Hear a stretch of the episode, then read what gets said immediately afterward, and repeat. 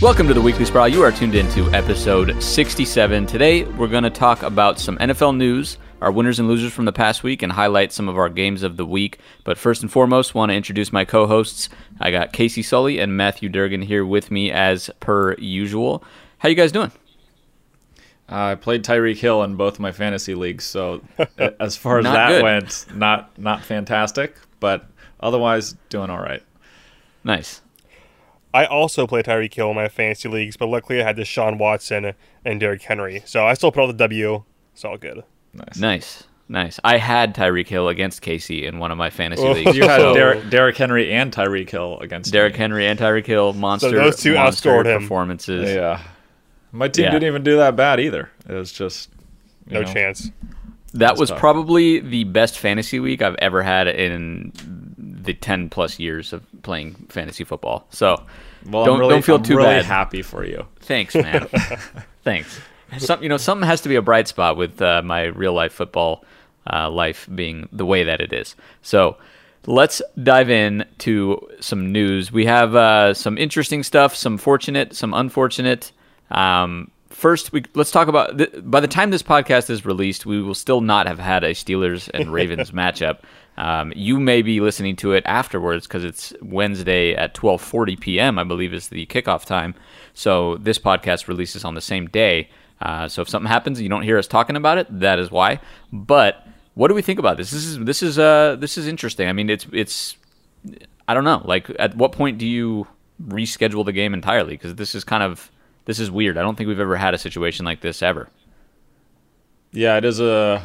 I mean, it's clear that the NFL does not want a Week 18 game at the end of the season because that it does. I mean, it does throw wrinkles into everything. Because if you know, if one team has two games that they miss, and and then how do you pick which game they end up making up in Week 18? That has all kinds of seeding implications, all that kind of stuff. Uh, I mean, you could even theoretically see the Steelers going into that final week and have to play the Ravens, for for example. Uh, meanwhile, the Chiefs might be 15 and one, so the the Steelers could have to win that last game, which means they go from week 16 and 17 right into week 18. And if they lose, all of a sudden they don't get that first round bye week. And now, while the rest of the NFL has a bye week in that week 18, if they don't have to make up a game, the Steelers have now just played uh, like a wild card weekend game and they go straight into another playoff game uh, and not get that bye all of a sudden. So it does create some issues uh, purely from a, a competitive play standpoint uh, and seeding and all that kind of stuff. Uh, from a health standpoint, it doesn't seem like it should be played at this point, though. Yeah, I mean, completely right. The worst case scenario is that week 18. That would mean the NFL has to change several games. So that's why they keep postponing this one in the hope that it does happen so they can move on. Um, but they're stuck in between a rock and a hard place here. I mean, obviously, they don't want to cancel games, but they want a little bit of safety. I mean, as much as you can at this time. There's only so much they can really do. Uh, poor, poor Steelers. I mean, they had to deal with the Titans earlier this year. Yeah. Uh, that cost them their bye week, and now this. And uh, it's a second breakout um, for a team. First one was the Titans, now it's the Ravens, and they seem to kind of contact the source of the Ravens' issues. They had like a party or a gathering uh, outside of the facility that kind of helped with the spread. Uh, seems, knock on wood, to be dying off. Uh, hopefully, there aren't any more cases and we get this game done. Uh, but it does throw a wrench into the plans, especially for the Steelers, who, yeah, they're undefeated. But like you said, the Chiefs have one loss this year, and it might be a battle to see who gets that top uh, overall seed, which is more important than ever because that's the one seed that gets a bye. Yeah. Yeah, and I mean the other thing to point to here is it's is it really fair to the Steelers at this point because it's it's Nope. definitely on Yeah. Mm-hmm. the Ravens, right? I mean, if you're a Steelers fan, you're like, well, what? Look, the, the Broncos just played without a quarterback. Like the Ravens can go out there and do and play with whoever they got. Like let it happen. You know, I mean, it's unfortunate if you're a Steelers fan for a team that's on such a roll. Like what if, if they come out and lose? Like there's going to be some controversy and some drama around this whole reschedule uh, debacle. But um, Casey's right. I think you know the NFL is being heavily scrutinized right now for prioritizing what seems to be monetary concerns over health concerns of, of their uh, teams and players. But um, you know, it is what it is. We'll we'll see what happens uh, tomorrow and uh, check out our Twitter if you want to see our uh, our takes and our live uh, some some of the hottest and, and dankest memes around. um, but let's talk about another. We had a really interesting storyline this past week uh, with the Broncos, another COVID storyline, of course. But uh, there was no quarterback on this roster. They had to bring up a, a wide receiver who previously played quarterback, I believe, in high school. Kendall Hinton um, came out and kind of kind of stunk it up out there with a one yeah. for nine, zero QBR uh, performance. I don't even know if you're eligible for a QBR rating at with what he did, but uh, you know, one one completion for 13 yards. That's uh, what what what what? yeah, I guess what? that's all I can say. I don't know. That was that was very odd. What do you guys? What are your takes on this situation here? I mean, you can't really expect I mean, the dude had never taken an NFL snap yeah. in his life. Like he was sure. working in retail and then got a call and said, "Now you're the starting quarterback." So, uh, you know, he he lost his starting job in college, I think, as a freshman, and converted to quarterback or to receiver from quarterback. Um, so he wasn't even good enough to play quarterback in uh, in college, and now all of a sudden he's put into a very difficult spot. And um, you know, they they did the best they could. Um, they had a couple first downs, and that was, you know, that's something. They, they didn't get blanked, which I think is an accomplishment okay. in itself. You know, they got three points. They didn't put up the goose egg, and uh, you know now you can put it on your resume that you started an NFL game at quarterback, which is pretty cool if you're Kendall Hinton. But uh, you know, uh, don't really feel that much remorse for the Broncos because none of the quarterbacks followed protocol, and then they were apparently very uh, dodgy when questioned about uh, their uh, whatever actions or whether they were in close contact or not. So they were actively trying to uh, impede the investigation in hopes that they could play. So uh, if you're not following the rules and you're not helping the investigation, I don't really feel that bad. Agree with what you say. Um, one thing I think teams will realize from this point on never have your quarterbacks together unless they're practicing. Even then, keep them apart because that's the one position where you can't really get a replacement a day before. I mean, let's say even your center, something happens to them, an offensive lineman can make things work. A quarterback, though, like you're screwed, and yeah. they were screwed. So I'm pretty sure now you'll see teams doubling down on their protocols with the quarterbacks, especially. And I mean, I would never have meetings in person during this time, have them all digitally. And I would never, I tell the quarterbacks, if you guys are caught together, even with masks on, you ain't yeah. It's not worth it. Uh, you see, like you have no chance being the quarterback. Good for the Broncos players; they didn't give up. But what are you gonna do? Yeah, that, that was unfortunate for everything and everyone involved. Um, what a weird game in general too, because the this you know the um, the Saints won handedly, but they also didn't really have a, like a legitimate starting QB. Casey will argue How otherwise. Dare you. Uh, How dare you yep. slander but, Taysom Hill? Okay, here, here's what I'll say: not legitimate, conventional. He's not a conventional starting there QB. You go. I'll accept it. Fair. Okay. So it was it was an interesting game. I mean, my question is: Was Kendall Hinton like the only dude available or something? Like. So, so with COVID protocols, you can't just sign a guy on Saturday and have him play Sunday. You need like three or four days of testing Mm. And they hmm. didn't find out those guys couldn't play till either Friday or Saturday, one of the two. Yeah. And what they want to do actually is have one of their quality control coaches play quarterback. Like I see play quarterback in college, and he's still a relatively hmm. young guy and knows the offense better than Kendall Hinton. But since he's a coach, they couldn't do that, or something happened there, they couldn't do that. And he was the only guy on the team that had any quarterback experience on practice squad or the active roster. So they had no choice really but to start him.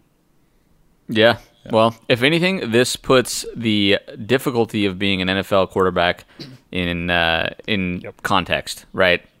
Yeah. So, kids, if you're out there and you have some dreams, may want to give up on them. Anyway, let's uh, move on here. We have some of the best news of the week. I'm so excited about this one. Matt Patricia officially fired by the Detroit Lions. It's about time. This team now, I think, has a clean slate, can move forward. They need to be smart with who they hire here. Probably an offensive mind would be good. Um, but I think it's a good, maybe maybe not ideal to do it mid-season. Um, I think it was long overdue, and I'm just happy it happened, regardless of when. But I think it's a good head coach market right now, uh, meaning they'll be able to find somebody who I think would, would be a good fit for the job this offseason. What do you guys think? Yeah, I mean Durgan nailed his his hot take about him being fired. I didn't think they would fire him in the middle of the year at this point because the season's already kind of lost and you know, I would you would hate to win a few games at the end of the year and fuck up your draft position, but uh, that might be exactly what they do because it's not a bad team. It's not an untalented roster, um, and you know, I think there's potential there. And like Cyrus said, you just gotta, you know, this is sort of your last coach with Matthew Stafford. It, it seems like um, he's injury prone. He's getting up there in age a little bit, so you can make a push. I think this is ro- this roster is able to compete. Um, you just got to nail this this head coaching hire and uh, move forward, reload, and not rebuild in uh, Detroit. So the reason why I predicted that he would be fired is because they play on national television. And owners hate being embarrassed on national television, especially on Thanksgiving, where literally the entire United States of America is watching, essentially. So that's why I kind of saw this coming. Also, the article I mentioned last week that came out about the Lions in a negative light, that wasn't good. But yeah, so they fired their GM too. So they're getting a completely clean slate. Um, Cyrus, you said you might want an offense coach, which I wouldn't be surprised. But since Stafford is an established quarterback, I think you could throw him out there with just about anybody, and he can do you do things. He's I mean he's not gonna be a superstar, but he can be an above average quarterback. He's above average quarterback. So one name I think that they will hire is Niners defensive coordinator Robert Saleh. He's a native of Michigan. Uh, he's a, done a great job. They can get a lockdown defense and have Stafford, you know, even put up 25, 30 points a game. They'll be in the playoffs. Their defense has been terrible the entire time Stafford has been around. Um, so we'll see what happens. I'm not sure it's an attractive coaching job because you're kind of stuck with Stafford. You're not going to get the complete uh, clean uh, slate, I believe, unless you do trade Stafford, which would be very interesting. But it'd be interesting times ahead in um, the Lions organization because I don't think that division is all that tough besides the Packers. And Aaron mm-hmm. Rodgers only uh, two more years left, three more years left. So who knows? Yeah, a name to maybe look out for uh, a coach that is struggling mightily in the college ranks that uh, is yeah, in that state. About, yep, Jim Harbaugh. Jim Harbaugh uh, may be looking for a job at the end of the season, and uh, you know, quarterback guru, so to speak, and a guy that wants control that uh, the Lions might be willing to give him because they also don't have a GM. So it it might Great be a call. fit yeah. fit there. That would be interesting. Harbaugh's return. Um, wouldn't wouldn't mind seeing it. Feel like it was his exit was a little premature from the NFL, but uh, you know, I don't I don't know. I don't know if I love that fit to be honest, but we'll see. We'll see what happens uh, with with Detroit. Let's move into our winners and losers section of the podcast here. Durgan, we'll start with you. Give us your winner of last week and why. Yeah, so not too much thought behind this one. It's the Chiefs, uh, second best record in the league. Uh, I see them going no worse than 14 and two after they beat the Buccaneers and yeah, the game was close and scored. They only won by three points, but they dominated that game. Uh, they got a little lax, I think, towards end of games, and they're not great at closing it out because I think once their offense turns off of hyperdrive, kind of just coasts and they get a little too complacent. But the thing is, they can just pounce on you at any moment. Patrick Mahomes had the best season of his career, which is pretty crazy uh, to imagine looking at the success he's had so far. Uh, I think it's him or Rodgers right now as MVP. Mahomes probably is going to win it because he's the new Brady. He's the new, you know, golden child. But this team, they're legit. Defense is playing good. Uh, Tyreek Hill, we mentioned earlier, playing lights out right now. I think he's second in receiving yards in NFL. Maybe he's first at this point. Second, uh, second, second, as of Monday behind DK Metcalf. Okay, so he's second. So, yeah, I mean, they, they have, there's a lot of ways this team can beat you. Yeah, uh, and that defense taking a step forward is, is sort of really what's made them even more worrisome for the rest of the NFL.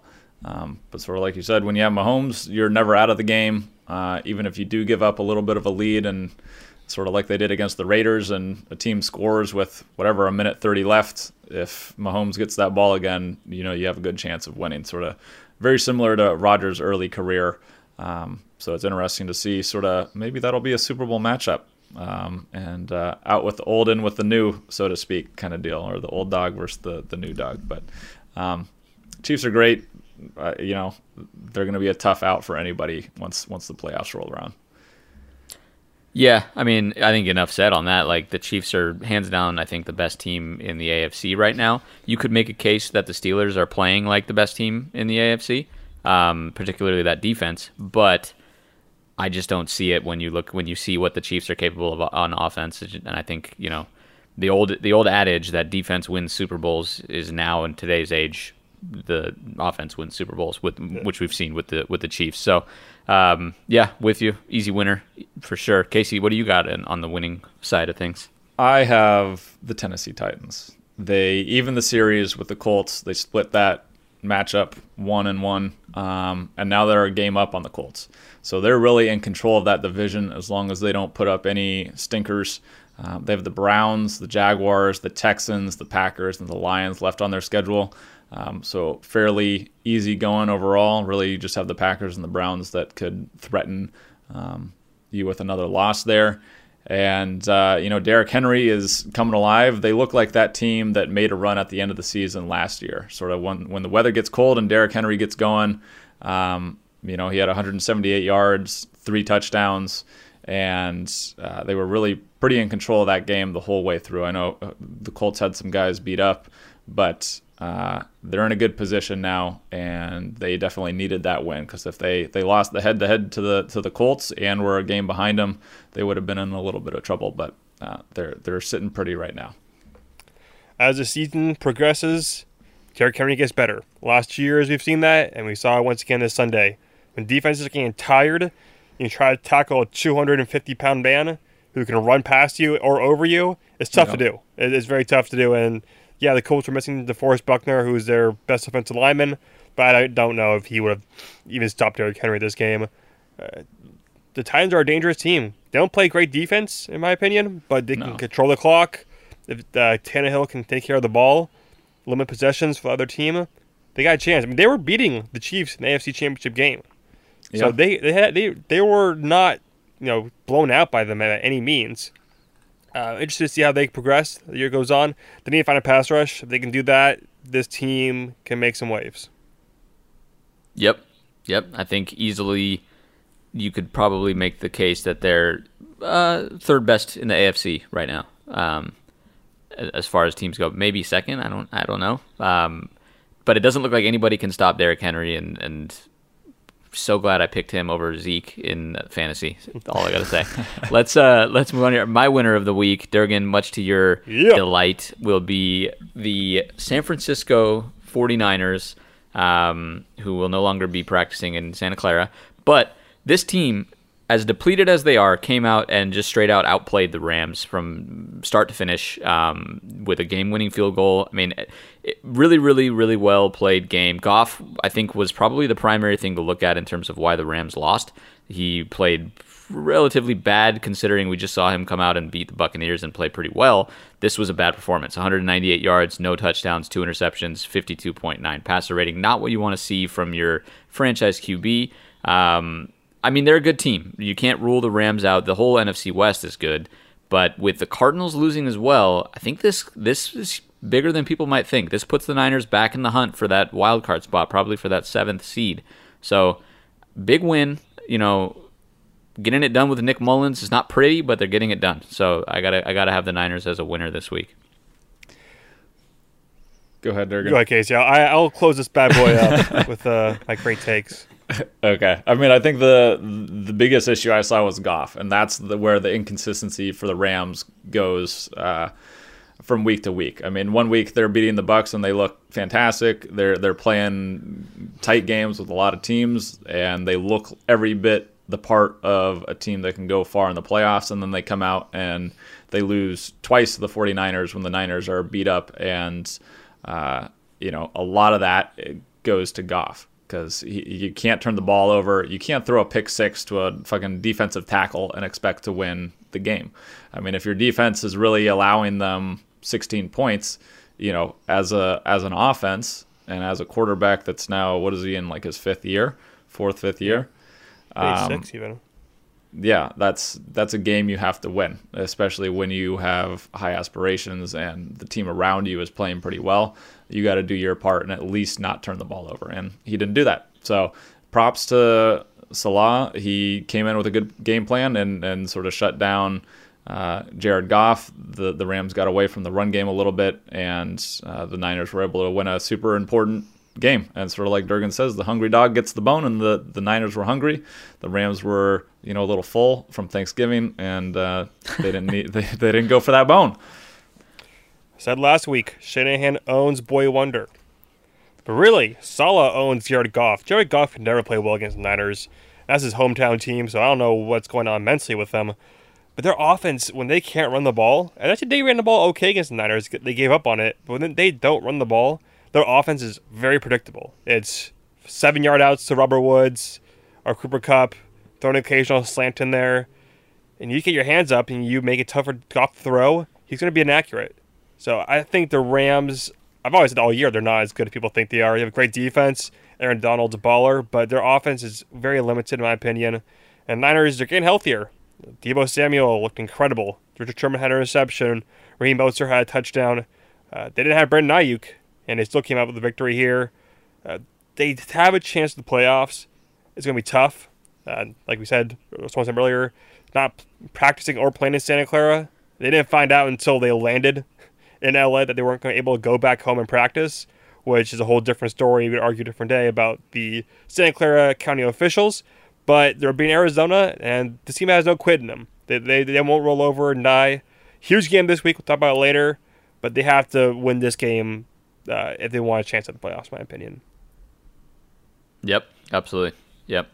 Yeah, I mean, huge win, you know, and outside of the uh, really, really long, I think 60 ish yard run from Cam Akers, I think a big thing that is maybe overlooked a little bit is that the Rams really didn't get much going in the run game at all, um, putting a lot of pressure on Jared Goff to play. Uh, play through the air consistently and you know you have they they're heavily invest heavily invested in play action and uh, bootlegs and a lot of things that I think Casey you, you did a really good breakdown on uh, was it Goff or was it the Rams offense I've done both, man. I've done a lot of the done Rams both. stuff. Done both. He's an I did Goff, Goff in the off season, so that's a little outdated. But uh, did McVay's game plan in Week One against the Cowboys, and he did a really good job of how all that stuff ties together. But Yeah, yeah. So it looked like I mean I'm not I'm not as much of an expert. I haven't broken it down the way you have, but it looks it looked to me like the Niners kind of dialed in and knew what to expect from from the Rams, and the Rams couldn't really do what they wanted to do the entire game, and it showed with Goff's performance. But correct me if I'm wrong. You you being the uh, savant that you are. no, you're you're about right. I mean, they got pressure on Goff. Goff doesn't handle pressure well at all, and that's been historical for for him. Um, he was showing some signs of improvement, but ultimately he couldn't get the job done. Um, and if you can shut down the out the outside zone, or you're not scared of being beat by it, you can let teams get chunks on it, and you're fine with that. You just don't want to give up the play action or the screens, which is sort of what the Niners aimed to do. Um, you can really sort of bottle that offense up, especially if the quarterback is not playing well. Yep. Yep. Cool. All right, let's move on to losers. Durgan, who do you have as your loser for the past week? I think I have Yeah. a feeling I'm excited about this one. You will be. You will be. Most pathetic showing I've seen in years from a Dallas Cowboys team. I, absolutely disgraceful on Thanksgiving. Where that, that wasn't football. I don't know what they were playing in the second half, but that wasn't football. Mike McCarthy is a terrible head coach. Aaron Rodgers should get so much more credit for having to deal with that buffoon for as many years as he did. Ran a fake punt deep in his own zone in a somewhat close game. Are you serious? Like, what's wrong with you, man? I know you want to be, you be risky and you want to take chances, but there's stupidity and then there's taking chances, and that was just stupid. Uh, they are still, with all the injuries they have, I think the most talented team in NFC East. I mean, the Eagles, they're decimated by injuries. Washington has no talent. The Giants have no talent. They should not be this bad. And Danny Dalton isn't a bad quarterback. He's better than Nick Mullens. That's for damn sure. Imagine if the Niners had Andy Dalton right now. Be a completely different story. but the Cowboys, I mean, I know Jerry Jones won't fire Mike McCarthy, but there's absolutely no reason to keep him around after this. Dak Prescott, I mean, I know he might make more money playing for the Cowboys, but do you really want to be with Mike McCarthy? I don't. Yeah, that's a fair fair point because Dak is going to get the well, he might get franchise tagged again, but Yeah. he may decide like, hey, I you know after watching from the sidelines this year, I ain't I ain't about that cowboy life. Yeah, let's I'm go good. somewhere else. Someone else will pay me a, a buttload of money. Um, but yeah, the the fake punt I think is what stands out to me the most. It was 20 to 16 at that point, so you're not like out of the game by any means. And then you do it on fourth and 10, uh, which is also not great because uh, even if you you know you fool them for a second, they have ch- a chance to rally and make the tackle. And uh, you know when you motion someone behind the punter, it's kind of a pretty it's obvious yeah. clue. Like, hey, some, something might be going on here. Yeah. You know, I was born at night, but I wasn't born last night. And uh, so the the Washington football team was able to react and tackle him. I don't even think he gained a yard. No, I think he got tackled behind the line of scrimmage. So uh, interesting decision there, especially when your defense had been playing well overall uh, up until that point. And uh, you know the Cowboys are looking to be watching from home for yet another postseason. Yeah, holy. Uh, I'll keep it PG. Holy moly. I was to say something else. My God, was that? I don't know the word. I guess amazing would be the word. in the sense that it was really cool for for a fellow uh, NFC East team to be doing things like fake punts inside your own. I, I don't even know. Mike McCarthy, I said it before the season, had zero faith in him as a head coach coming in for the Cowboys. You know, he he looked solid to start, even though they were losing close games because Dak Prescott was putting up 500 yards per game and playing phenomenally. But I think you know a true coach, a true coach shows his colors when the chips are down, right? And this is not a good look for the Cowboys, for Mike McCarthy. Um, and Durgan, you're 100% right. This team, by all accounts, they're probably the least injured and the most talented team in the uh, in the NFC East. That being said, obviously they lost their quarterback, but there's a lot of talent to be had there. I mean, their wide receivers are phenomenal. You got one of the best running backs in theory in the, in the league, and they're not playing well. So there's there's got to be some concern in in uh, Dallas, and uh, rightfully so. Um, Casey, let's move to your loser and uh, talk about why they are a loser. Sure. I have the Cardinals, who, like Zeke, seem to fumble away things at the worst time. Uh, they've lost a couple of games now this year that they should have won. Uh, I think the Lions earlier on, now to the Patriots. Uh, if you're a team as dominant as they look sometimes, like in their games against Seattle and against the 49ers, they played some really good games against the Bills. They played really well. They also have these clunkers that are not very good for a team that is sort of slotted in as, at, as at the whatever the seventh seed right now, uh, and they're in danger of losing that. So you have the Vikings and the 49ers now at five and six. The Cardinals are at six and five. So there's still a good amount of season left, and they can easily lose that seventh seed, uh, especially with matchups coming up against the 49ers. Um, but if you're scoring 17 points against a pretty average Patriots defense who has a lot of opt outs, who has some injuries, uh, that's just sort of not good enough, especially when you know you, you, sort of thought the MVP campaign mantle passed from Russell Wilson to Kyler Murray after that uh, win in overtime a while ago. Um, it, that's sort of all but forgotten at this point. I think he's out of that running, and sort of like Durgan said earlier, I think it's Rodgers and Mahomes, and right now Mahomes has to have the, the edge in that. I think so. Um, I mean, they the, the, Cardinals have a tough schedule coming up. They play the Rams twice, the 49ers once. They play the Eagles and then the Giants. It's not super easy. None of those are gimmies. Uh, you know, the Eagles and the Giants are going to be fighting for their playoff lives at, at that point. And uh, the Rams are tough and the 49ers are good. So uh, they got to get things figured out and start winning these these games that they should win. Cardinals are a team that unfortunately play to the level of their competition. So when they play the Seahawks, they play the Bills, play the Niners, they're going to play at a somewhat elite level, or at least a very good level. But then they play the Lions and they play the Patriots and they play down to those guys' level and they keep them around and keep them around. And yeah, they should have made that field goal at the end of the game or near the end of the game to put them ahead but they didn't. And then their defense lets Cam Newton, who can't throw a pass actually save his life, go right down the field with a late hit penalty. So ultimately, I think comes down to coaching. I don't think Cliff Kingsbury is a good coach. I think he's a smart guy. I don't think he's a good coach. Or maybe they're a team that is learning how to win and learning how to be in games. They're very young, so I'm not too surprised by these mental lapses, but they're dangerous for the wrong reasons and the right reasons because they can put up 40 on you or they can look terrible the next week. So you never know who you're going to get when you play the uh, Cardinals. Yeah, and I think the playoff implications here are huge, right? You cannot drop games that you should be winning when you're literally fighting for a wild card spot, like, and potentially even a division win. Not probably not. Probably the Seahawks have that locked in, but um, man, like you're you're right there with another team from your division, and then you got the Tampa Bay Bucks, who are all kind of fighting for a wild card spot. So it's it's not okay to lose to a team that is really underperforming this season. Um, but the Pats are five and six. It's kind of surprising, right? I mean, yeah, I, you know, all things considered, this team has looked pretty bad this season, and Bill Belichick, you know, doing his thing.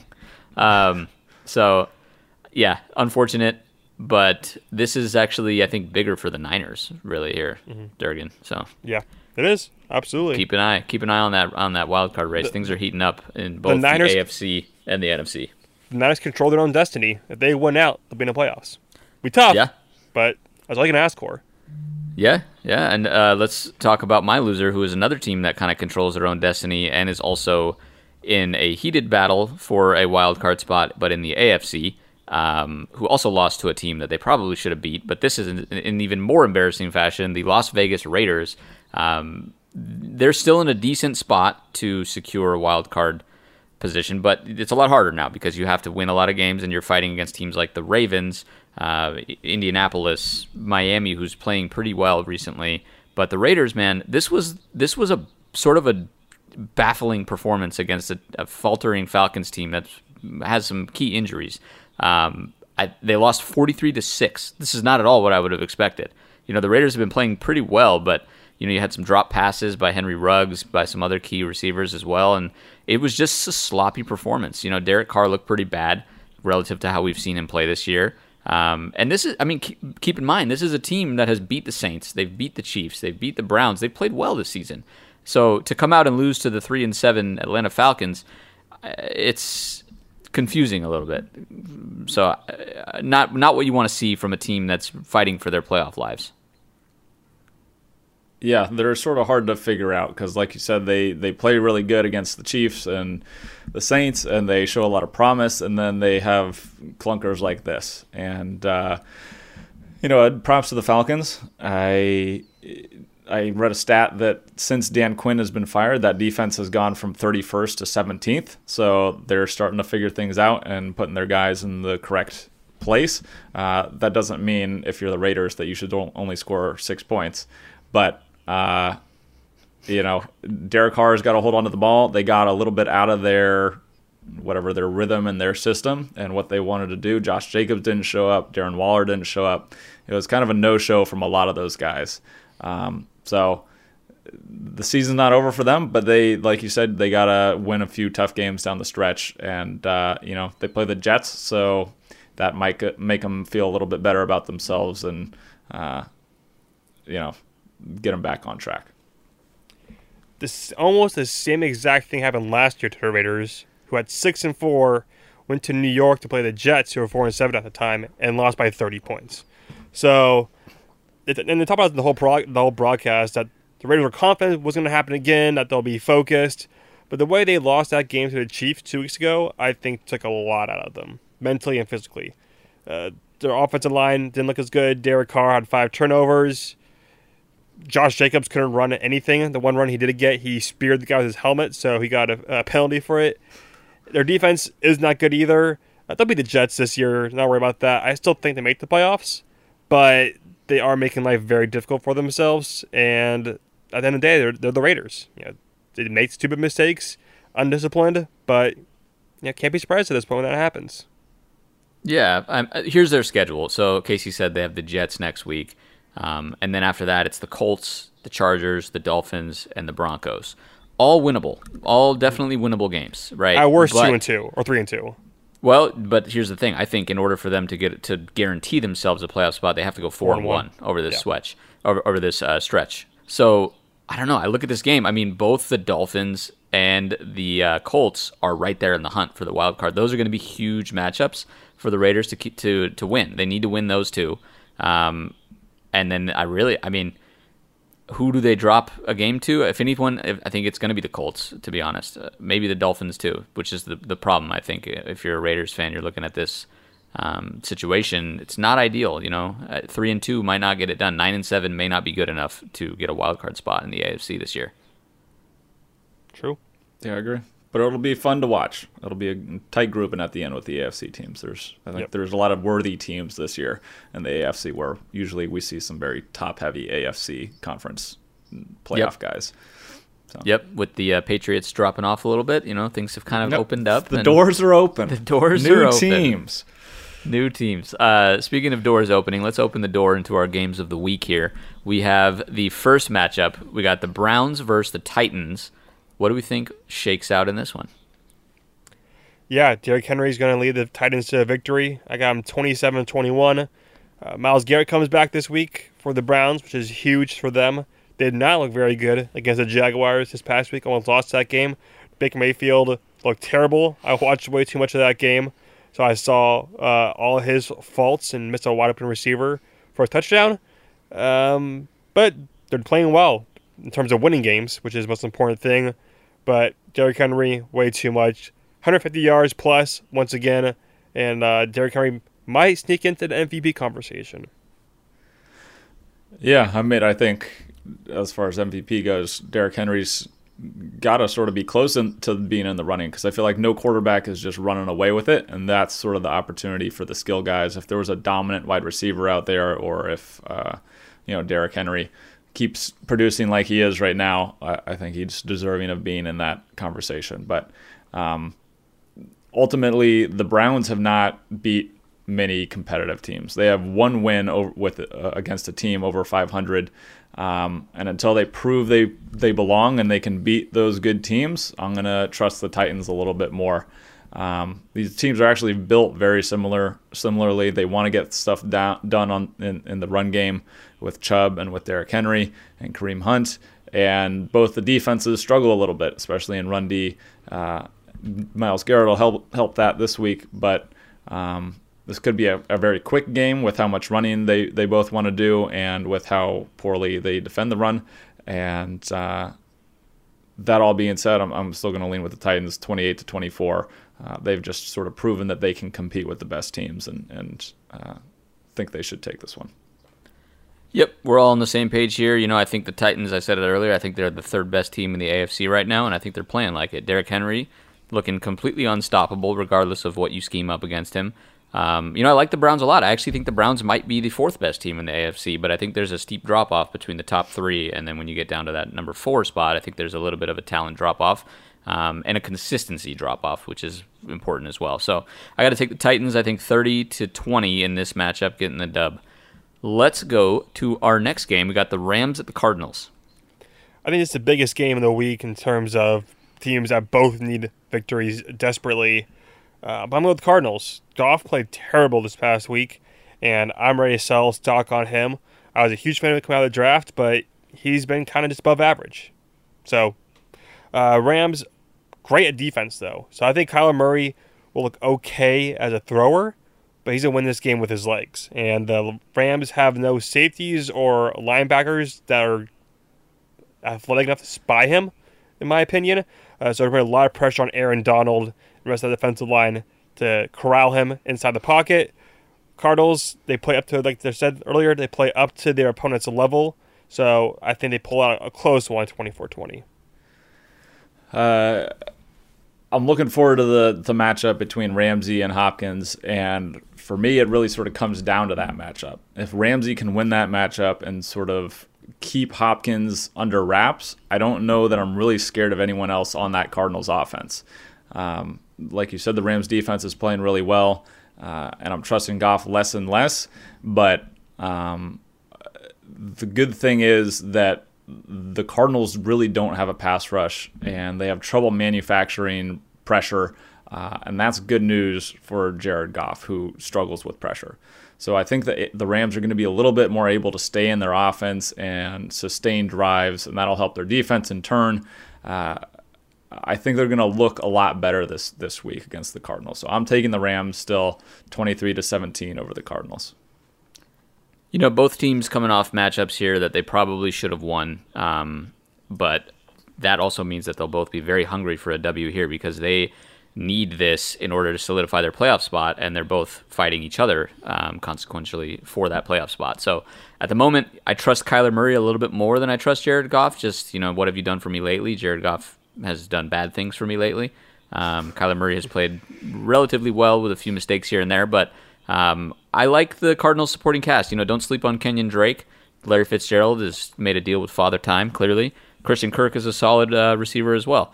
Um, and then obviously DeAndre Hopkins, like you said, Casey, that's going to be the key matchup in this game. But I think the Cardinals sneak this one out 23 to 20 over the Rams. I also am one game behind you in the picks, so I need this to be uh, different than, than your pick uh, in order to catch up. And I really do think the Cardinals have a, sh- a shot here.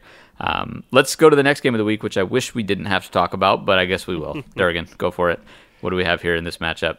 We got the Eagles and the, Packers, and I think this game is gonna be closer than the experts think. Call me crazy, but Packers You're will crazy.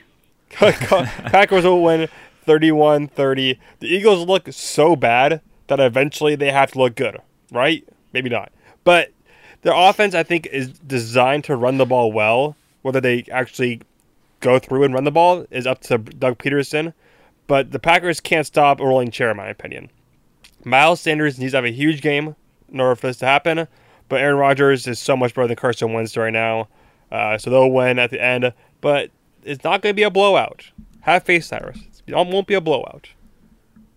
Well, I think it's going to be a blowout. I'm a little bit biased, but uh, you know, it, it kind of all comes down to Wentz, and that's been the big conversation topic with a lot of talking heads and, and people out there in the NFL world. And um, he's just not very accurate right now, right now. He's playing a little bit of hero ball, like people have talked about, and Doug Pederson isn't putting him in a position where he can play on schedule and uh, throw easy completions.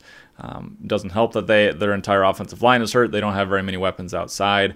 Um, but I imagine the Packers are going to stay with their regular defense, which is nickel and dime packages, let offenses dink and dunk down the field, and hope that they, you know, make a mistake along the way, a holding penalty or a couple incompletions, uh, and make them have 10, 12, 13 play drives. That's sort of the, the Packers' defensive MO. And I don't trust Wentz to be able to do that, to be able to move the ball consistently or enough times throughout the game to really keep up with the Packers offense. Um, uh, props to the Eagles defense. They play super hard. They keep them into the game for usually halves at a time. Uh, and then eventually, you know, the offense just sort of lets them down. They're they're getting out snapped and they get tired, and eventually, sort of the floodgates open. Um, but the the Eagles are still playing hard. They still have the whole season in front of them. They have the opportunity to get to the playoffs. So I don't imagine they'll just roll over and, and die. But I think the Packers are just playing too complete of football right now to to really lose this game. Yeah. Um, this team, this Eagles team, beat the Packers last year, but the Eagles team, that Eagles team was playing a lot better than they were this year, than they are this year so far. Mm-hmm. And uh, this Packers team was playing worse last year than they are this year, in my opinion. So I don't see the Eagles really standing a chance. I mean, the one thing to look out for is I think Miles Sanders probably has a one of his best games of the season. Um, the Packers just seem to love letting running backs do their thing, but otherwise, I don't see this as a contest. I don't know why we have it as a game of the week, other than just to have you boast boast to me that your team is better. Whoop de do. Good, good for the Packers. I didn't. Hey, Durgan filled out the. He picked the games of the week. Durgan picked week, the games so of the week. Blame well, him. Durgan, Durgan, you suck. But uh, the Packers need this this win too. I mean, there's a lot on the line for both teams here, right? The the Eagles are trying to win the shittiest division in football, and the Packers are trying to get that number one seed. So. I don't think it's a situation where we will see an upset where the Packers aren't necessarily hungry and they get hit in the mouth and not, don't expect it. Um, I think the Packers are on a roll. They're playing some of the best football led by Aaron Rodgers that we've ever seen this team play in our lifetime. So I don't really think this is a contest. I'm going to say Packers 35, Eagles 17. I uh, wouldn't be surprised if it's even more of a bloodbath than that. But let's move on because I've had enough talking about the Eagles for the rest of the season, probably.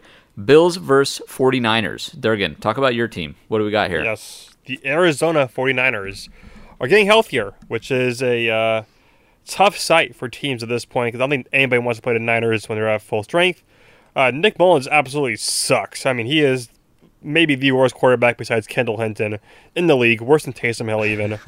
uh, but fortunately for the Niners, the Bills are a bottom ten defense against the run. So the Niners will just run, run, run, run, run. Get creative, throw screens to Debo, throw screens to Aiyuk. Uh, try exploit mismatches on the offensive side where they can. And on the opposite side, the Bills want to pass the ball. They don't run the ball very well. Uh, Josh Allen, love him or hate him, he is uh, the team right now. They are missing uh, John Brown, their receiver, which I think does hurt him a bit. And the Niners have a top five defense against the pass. So I think Allen will get his he'll, he'll get his money. He'll get a few deep passes that work out for him. But the Niners are a team that flourishes with adversity, not forced adversity like the Ravens or Titans had, but real adversity. Uh, they'll keep this game close, and I think they squeak it out at the end 28 24. I think if the Bills just hold onto the ball and don't hand the 49ers short fields, I think they will have a very good opportunity to win. Um, even if their defense might not be fantastic, um, when you face a team that's sort of one dimensional like the 49ers are with a backup quarterback, it frees you up to sort of stack the box against the run and, and try to hold up there and say, hey, Nick Mullens, if you can beat us deep, go ahead, bud. More power to you. Um, so that's what I would imagine they'll do. I don't, you know, the Packers try to stack the box sometimes and they still can't stop the run. So I'm not saying it's going to work 100%, especially against the 49ers and Kyle Shanahan who can scheme stuff up. Um, I also think this is going to be a close one. Uh, but ultimately, I think Josh Allen is just going to make a few more plays than Nick Mullens is going to be able to make, or Raheem Mostert is going to be able to make. So I'm taking the Bills 24 to 19. I struggled mightily picking this game. I just want everybody to know. I it, it's painful because I don't believe in Josh Allen. I'm not a big Bills fan. I think they're fool's gold just in general. I don't think uh, they're poised to make a run anywhere. But the Niners, if they were healthy, this wouldn't even be a, this would be a no-brainer in my opinion. Even if they just had Kittle, I think I'd probably change my pick. But I got to go with the Bills. I just think they're a little bit more talented currently. Um, damn it. I hate this.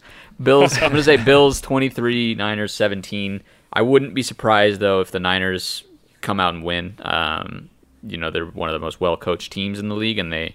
They uh, they find a way, so I, I wouldn't be surprised. I it, it's just, just going to take some mistakes from Josh Allen. He's going to have to regress to the mean, as I like to say, um, uh-huh. which is totally possible. And if, if he does make some mistakes, you know, it keeps the Niners in the game. But um, this is going to be, in my opinion, a matchup of who makes less mistakes.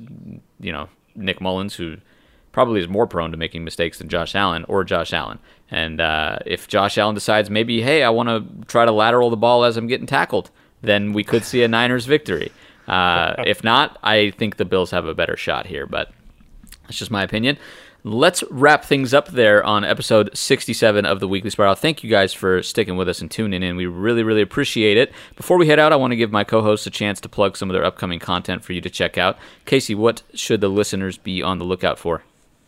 Yeah, if you've been paying attention to the Bucks, they've been uh, very inconsistent, and a lot of that relies on Tom Brady's inconsistency with his deep ball. So, when took a look at the scheme and how he fits in there, and his troubles uh, reading the secondary, uh, and what he does well as uh, in combination with that. So why is Arians not calling plays that sort of fit his skill set and what he likes to do, and uh, what is causing Brady issues in the, the system that is in place? So if you want to learn a little bit more about that and, and what's going on with Brady and the Buccaneers and Arians system, uh, you can go to youtube.com slash weekly spiral. Uh, probably on Thursday it'll be out.